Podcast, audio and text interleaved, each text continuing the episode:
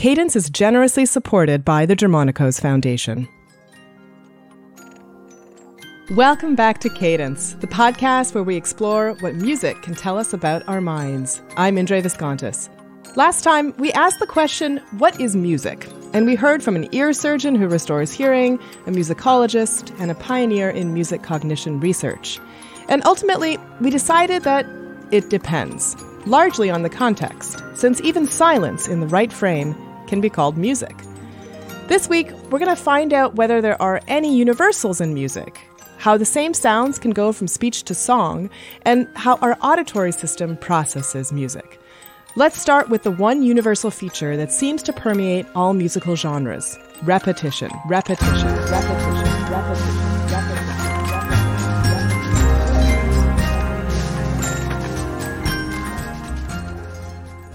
There is no better expert to start that conversation than music cognition researcher Elizabeth Hellmuth Margulis. I caught up with her at a conference. I guess I felt for a long time like repetition was this elephant in the room that we're kind of pretending doesn't characterize music to the degree that it really does. And in fact, you know, you can look across the history of the way people talk about music and find them trying to paper over what's going on and pretend say, "Oh, no, don't take the repeats." Or this idea that maybe repeating yourself is kind of childish or embarrassing. And I thought, you know what? It can't possibly be that something that's a cultural universal. So there's no known culture that makes music where repetition isn't an important element. It's just impossible that that's happening everywhere and that there isn't some, you know, real reason, perhaps some real psychological reason that it's so prevalent. I can think of no better demonstration of how powerful repetition is in terms of our contextualizing sound as music than Diana Deutsch's speech to song illusion. You'll remember that Diana Deutsch is a giant in music cognition. She's a professor at the University of California, San Diego, and she released a couple of CDs of sound and musical illusions, and one of them is the one you're about to hear. The sounds as they appear to you are not only different from those that are really present, but they sometimes behave so strangely as to seem quite impossible. But they sometimes behave so strangely they sometimes behave so strangely, sometimes behave so strangely, sometimes behave so strangely, sometimes behave so strangely, sometimes behave so strangely, sometimes behave so strangely, sometimes behave so strangely, sometimes behave so strangely, sometimes behave so strangely, so strangely, so strangely, so strangely, so strangely. Let's hear the first phrase again. The sounds as they appear to you are not only different from those that are really present, but they sometimes behave so strangely as to seem quite impossible. So, just through repetition, we can see that a phrase can sound as if it's been sung. Let's turn to Diana Deutsch once again to understand how this illusion came to be. I discovered it sort of by accident, really. One afternoon, I was putting the finishing touches to a CD that I was preparing on Music and the Brain, and I was fine tuning my spoken commentary. Now, in order to detect and correct small glitches in recorded speech, people generally loop phrases so that you can hear them over and over again. And that's what I was doing. I was looping uh, phrases. And I put one of these phrases, that sometimes behaves so strangely, on a loop and began working on something else and forgot about it. And suddenly it appeared to me that a strange woman had entered the room and was singing. After glancing around and finding no one there, I realized that I was hearing my own voice repeatedly producing this phrase. But now, instead of hearing speech, it seemed to me that a sung melody was repeatedly spilling out of the loudspeaker. So the phrase had perceptually morphed from speech into song by the simple process of repetition. And so I call this the speech to song illusion. And it is indeed bizarre because it occurs without altering the signal in any way, without any context provided by other sounds, but simply through repeating the same phrase several times over. Sometimes behave so strangely, so strangely, so strangely, so strangely, so strangely, so strangely. And as a further twist, when the full sentence is again played, it starts out by sounding exactly like normal speech, just as before. But when it comes to the phrase that had been repeated, my voice suddenly appears to burst into song. And this transformation is amazingly long lasting. Once you've heard the phrase repeatedly so that it sounds like song, it continues to sound like song even after months or years have passed.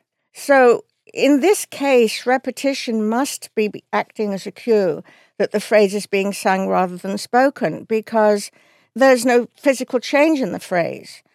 And in fact, if you look at music across cultures and if you look at you know, art music of our culture, you find that repetition is a very powerful feature of music. And frequent repetition appears in the music of all known musical cultures. Now, everyday speech is a striking contrast. In normal conversation, when you repeat a spoken phrase several times over, this would appear quite bizarre and would likely cause us to wonder whether you were joking or being sarcastic. The reason for the difference in the amount of repetition in speech and song, I think, is, is fairly easy to understand.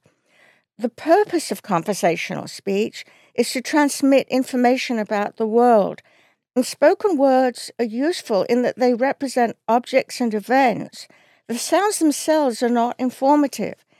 Indeed, Conversational speech that contains unnecessary repetition is counterproductive since it slows down the process of information transmission. I do think that repetition is a fundamental component of music because the repetition is very persuasive, not to drive home the meaning because it doesn't make any sense to do that, but rather because the sound of a repeating phrase is mesmerizing as you can see in chants, for example, and other forms of chorus. And so, when repeated in chorus, it serves to solidify and strengthen bonds between the people who are, say, chanting. And that isn't the case necessarily with speech, though there are examples of speech where that does happen, though not normal conversational speech. For example, in poetry and in political speeches.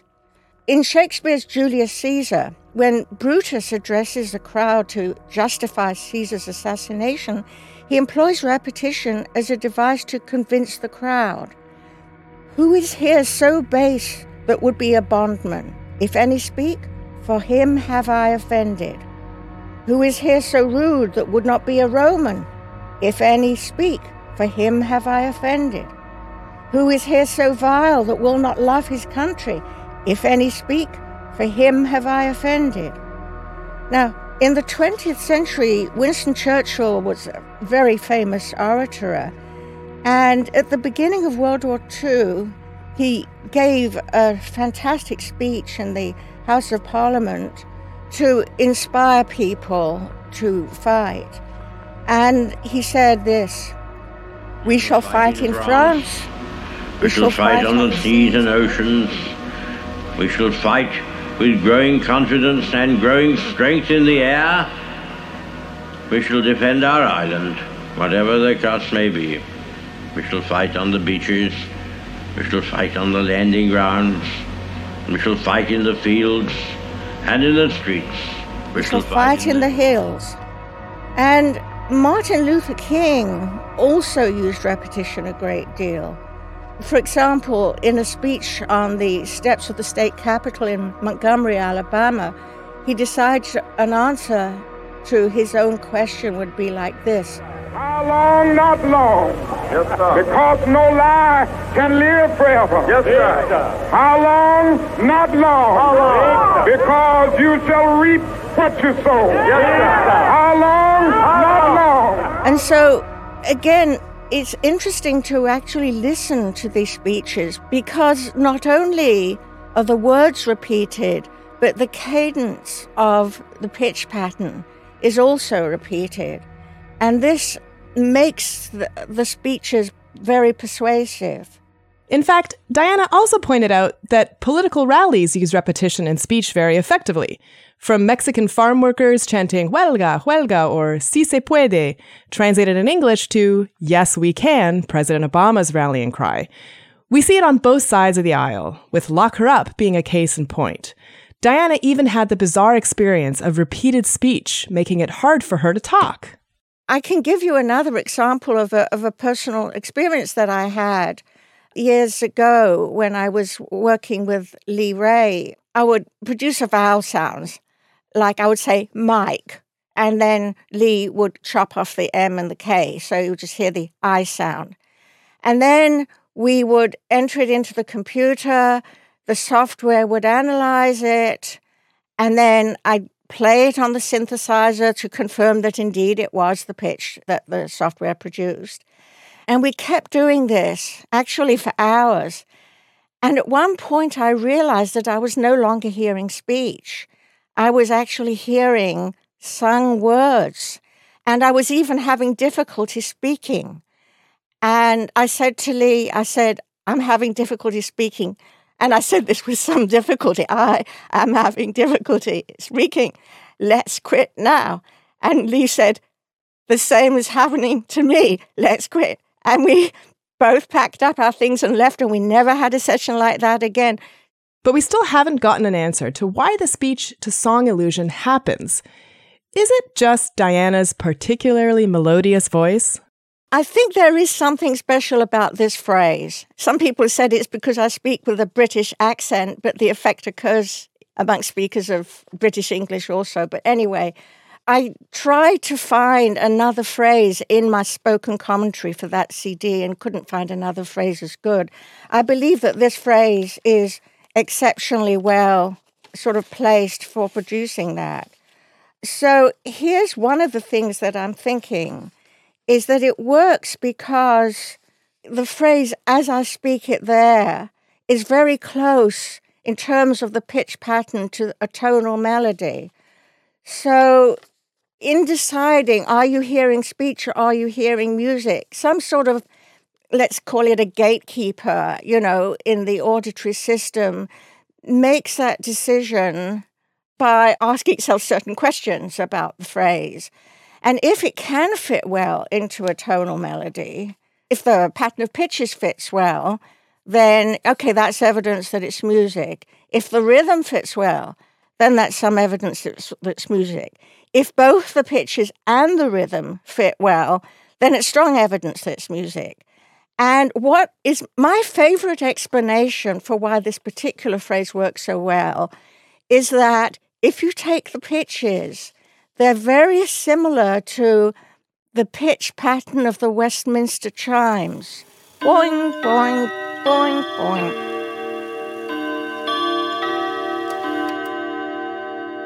And the rhythm is pretty much identical to Rudolph the Red-Nosed Reindeer. Rudolph the red-nosed reindeer had a very shiny nose.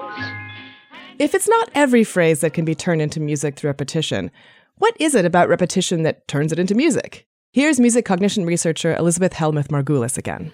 I think one of the things that happens across repeated listenings is that more and more we kind of tend to mentally sing along with what we're listening to. So we can anticipate the note that's coming next.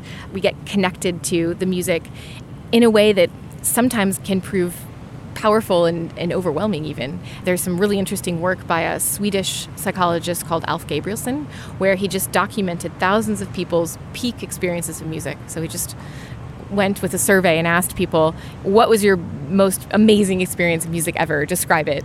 And then he looked to see what commonalities might exist among all those responses. And there's a key strand among a lot of them that had to do with sort of a sense of losing yourself or uh, merging with the music, feeling like you are the music. And I think there's a lot of complicated things going on to make an experience like that possible. But I think that really one factor there is repetition, is this idea that as you listen to something more and more, you get connected to it and temporally oriented with it in a way that's very different on, than you do on first listening. Margulis doesn't just write about other people's work, of course. She's done plenty of research herself. For example, she has this one study that involved changing the compositions of two well known contemporary composers. I took some pieces by these real scions of contemporary art music and played them again for the for people who are not aficionados of this particular style of music. And I could play them in either their original form or in a form where I'd gone in and digitally manipulated them. I'd gone in and uh, chopped them up. I'd taken out a little bit and then reinserted it later so that now this music that uh, tended to avoid repetition in, in literal ways would just, you know, say something and then say that thing again and then go on to a new thing and uh, etc. And I simply asked people after each excerpt how much they enjoyed it, how interesting they found it, and whether it was more likely to have been composed by a human artist or randomly generated by a computer. And so, in all three of those dimensions, there's very clear fact that they preferred the repetitive examples, which really shouldn't be the case because, you know, I'm a random person messing around with my computer program to add in some repetition, and, you know, Carter and Berio are, are total geniuses. So, this isn't really to say anything about how people who know a lot about Berio and Carter enjoy them. Of course, that's a special kind of experience, different than the one I'm describing. But it does say, okay, if you've got some unfamiliar music, if you simply just add some brute force repetition, people can engage with it in a, a much richer way. She makes an argument in her book that repetition might signal intentionality. That is, if I say something again, I intentionally meant to do that. I have something that I'm trying to communicate, and that makes people engage with the material in a different way. If I tell you something, Indre, like if I say, you know, look over there, and you kind of look over there and you don't see much and you look back, I might say, look over there. and when I say that again, what I mean is, no, you didn't get it the first time. There's really something you need to look at. So know, if you want to blow your friend's mind, you can just sit down for 60 seconds and say the same word again and again and again. And uh, something happens where you stop being able to access the what the word's actual meaning and you start having this kind of trippy experience related to the actual component sounds in the word where you know you're listening extra hard to those. And it's really because you're done with this one level of meaning and you're really working hard to try to find some other level where something interesting is going on. And you know in speech maybe that's not so useful right? Because we, we don't really care that umbrella has an M before a B. We don't really need to meditate on that for extended periods of time. But let's say you're listening to jazz improvisation, right? Maybe there really is something subtle going on in some timbral, you know, uh, uh, movement of a string or some way you're uh, vibrating around a note that really is where a lot of the musical meaning lies. And repeating that a number of times can help a person get down to that level and start accessing it. So, how does our brain turn speech sounds into music? Back to Diana. I mean, this is an example of extremely rapid and extremely long lasting plasticity, right? I mean, you hear things one way, and that has to be represented in the auditory cortex or somewhere so, uh, one way. And then, because of this manipulation, you hear that very same thing, maybe forever, who knows, certainly for years, in the experience of several people I've spoken to a different way. So this tweaking of the pitches is amazingly long lasting, and I don't know of any other example of plasticity that is so rapid and so long lasting in either the visual or the auditory system. To get a better idea of exactly how our auditory system works, we turn to ear surgeon, otolaryngologist, and jazz music creativity researcher Charles Limb. As an ear surgeon, I'm always amazed whenever I'm doing surgery on the temporal bone, which is where the inner ear is and the eardrum is and the middle ear is, because it makes you realize that rather than being abstract ideas, all of these things are physical realities in the world. And so, for example, the eardrum, which is essential for most of us to hear pretty much anything, it's just a membrane and you can see it, you can manipulate it, you can dissect it. And so the whole world of surgery to me is a very kind of clear reminder of the neurobiology that's at play when we talk about something like music and how even though in the end music seems almost abstract and philosophical, it starts out from this really very real biology. Now, when somebody doesn't hear well, they have a defect in some of their apparatus, you know, whether that's the, the, the portion on the brain side or if it's a portion of the hearing nerve or the eardrum or the hearing bones.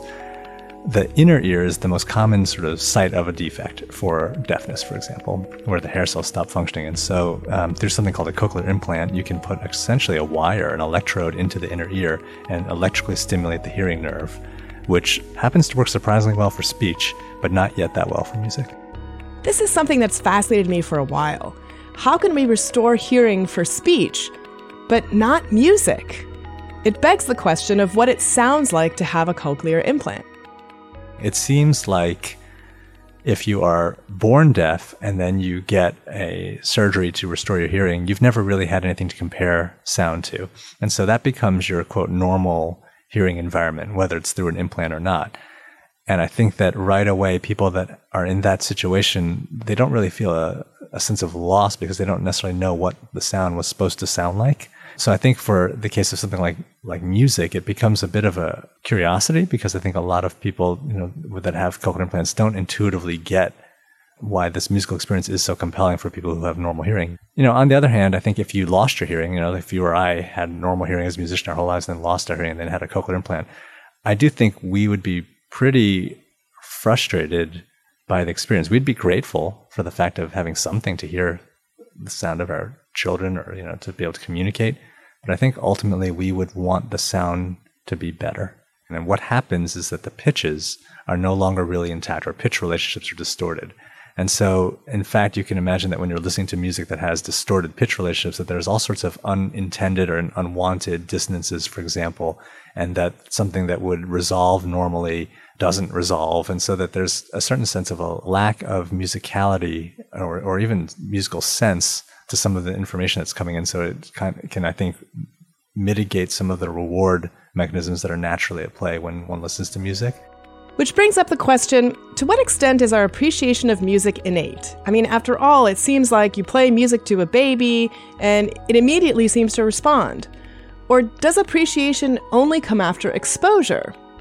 There's an idea that the musical brain, that the human brain is hardwired to hear and maybe seek music. And if you look at all human cultures, all historical epochs, there's always been music. So there's something about the human experience that lends itself naturally to wanting to seek music. But I think that deafness is the one condition where it kind of throws a big wrench into the idea of the brain being musical if you were born deaf. I do think that every brain has the capacity for musicality, but it does have to be whatever innate abilities are there, it has to be kind of developed.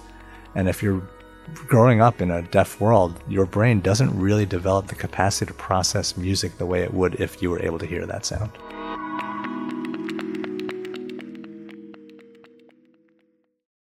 I got laid off, and finally my wife agreed to let me get it because it had to take over a year to get rehabilitated and mm. so forth, whatever.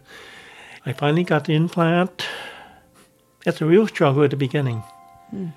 But I worked hard at it because I'd been to enough group to know that motivation's important, rehabilitation's important, and I tried hard. And like the first time I had it, I go to church and I hear a guitar playing that's not a guitar. How did you know it wasn't a guitar? Because you had heard it with your hearing aids in the past. Because I don't have high frequencies. With the my, my basically yeah. my my high frequencies fell off about a thousand, fifteen hundred hertz, about a thousand hertz, down all the way off. Part of my rehabilitation I found was really enjoyable was um, going to YouTube, finding songs that I kind of knew I, I must have heard, you know, I, I never heard the words of them songs. I kind of made me know them a bit the melodies, and I really enjoyed looking up those songs and reading the words and trying to embed the words in my mind. I'm actually hmm. hearing the words. Hmm. I spent hours and hours and hours falling asleep playing the couch. Hmm. My main focus really is trying to improve my speech comprehension more than anything else. And mm-hmm. Music was sort of a um, a side to get there. But I do enjoy music. I do make a point of going to music concerts, the free ones. I don't hate to spend money. On these and uh, par- music in the park and so forth, and just sitting there and trying to enjoy it. And I always feel like I should be enjoying it more. I'm enjoying it, but I, I don't really know what I'm listening for. Cochlear implants have always seemed science fictiony to me. You just put a wire in somebody's ear, and all of a sudden their brain reinterprets that signal as sound? There's got to be some steps missing. Here's Charles Limb again explaining how they actually work. When it first came out, it was almost viewed as a preposterous idea, meaning you, you know, do some surgical procedure and drill a hole into the inner ear and put a wire into it and hope that somebody can hear. And so somehow that simple idea had some kernel of truth to it in that if you literally put a wire and put some current inside your ear when you're deaf, you have an auditory percept. That percept has no other basis in reality other than the fact that you're sort of turning on the hearing system through some artificial means. Now, a cochlear implant is basically the natural evolution of that idea, which is that the wire is now a wire that has several different contact points or electrode contacts, and each point of contact has a specific frequency range assigned to it. It turns out that the sort of snail shape of the cochlea is arranged that way partially to allow for a spatial arrangement of frequencies. And so it's called tonotopic arrangement. So what that means is that if you kind of go up the spiral of the inner ear, the closer you get to the tip of the spiral, the lower the frequencies are. And so you can take advantage of that arrangement by putting the low frequency information to that part of the cochlea, or at least to that electrode that's closest to that part of the cochlea. So wait, how does that work? The wire is still connected to the eardrum and it's still in terms of the physics of it, how does it work? You have an internal implant, which is the part that's placed surgically, and then you have an external part that's almost like a hearing aid. The external part is getting the sound with a microphone and then breaking it down, sort of separating it into different frequencies. It's communicating through the skin by magnetic induction and then sending those different frequencies to different electrode points. Now, the electrodes are in no way connected to the eardrum. In fact, it ignores, it could care less whether there's an eardrum or any hearing bones. It goes right directly into the inner ear. And so it's essentially wrapping around the hearing nerve by virtue of the shape of the cochlea. And then it's stimulating the nerve directly. Is there a learning curve that the patients have to go through in order to allow that electrode to be transduced into a neural signal and interpreted by higher areas of the brain? There's a big learning curve. So we always counsel patients to expect about a one to two year learning curve. Now, there's the, the occasional patient that as soon as their implant is turned on, they're really doing very well. They can hear speech right away. But most patients describe sort of a gradual improvement in their understanding of what they're hearing. It's, it's certainly not immediate. So, what can we learn from patients with cochlear implants that can inform us about how those of us who have had perfect hearing for our entire lives process music? The way I sort of perceive of this is that music might be the hardest thing there is to hear. In fact, there might be no type of sound that is more acoustically challenging and demanding for the brain to process. And as a result, I think the ability of scientists and physicians uh, to restore hearing in the deaf is most challenged by music. And so I, I kind of view it as the pinnacle of hearing. And I also believe, conversely, if you can hear music, you should be able to hear anything because almost any sound can be included in music whereas it's not true for something like speech or for environmental sounds.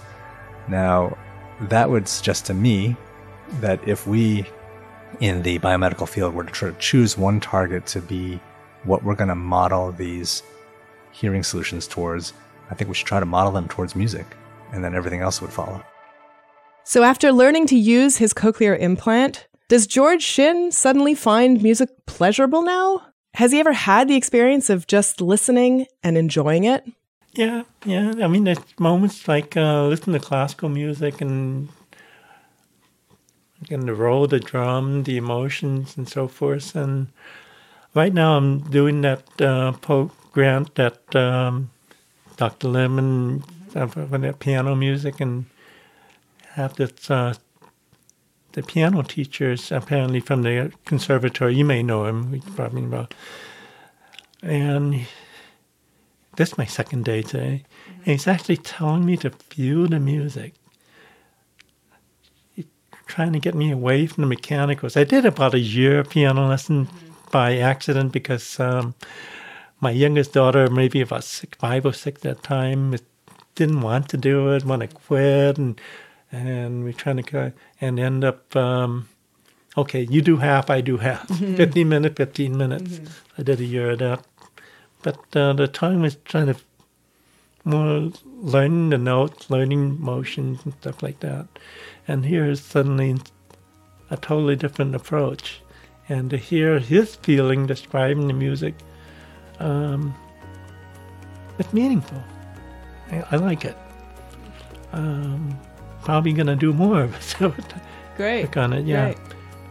George Shin has been part of a study in which scientists have tried to train people with cochlear implants to play the piano. And one of my students at the San Francisco Conservatory of Music, Kevin Sun, is one of those teachers. Next time, we're going to learn what Kevin Sun was trying to accomplish in his lessons and whether or not he succeeded. Thank you for listening to this episode of Cadence. You can find us online at theensembleproject.com slash cadence, at Facebook slash cadence podcast, and on Twitter at cadence podcast. You can also get in touch with us at cadencemind at gmail.com. Cadence is produced by Adam Isaac and me, Indre Viskontas. I also created and write the show. The music in this episode was provided for us by acclaimed New Zealand composer Rhian Sheehan. Check him out at rhiansheehan.com. You can find me on Twitter at Indre. Join us in two weeks for our next episode, in which we continue our exploration into what music tells us about the mind.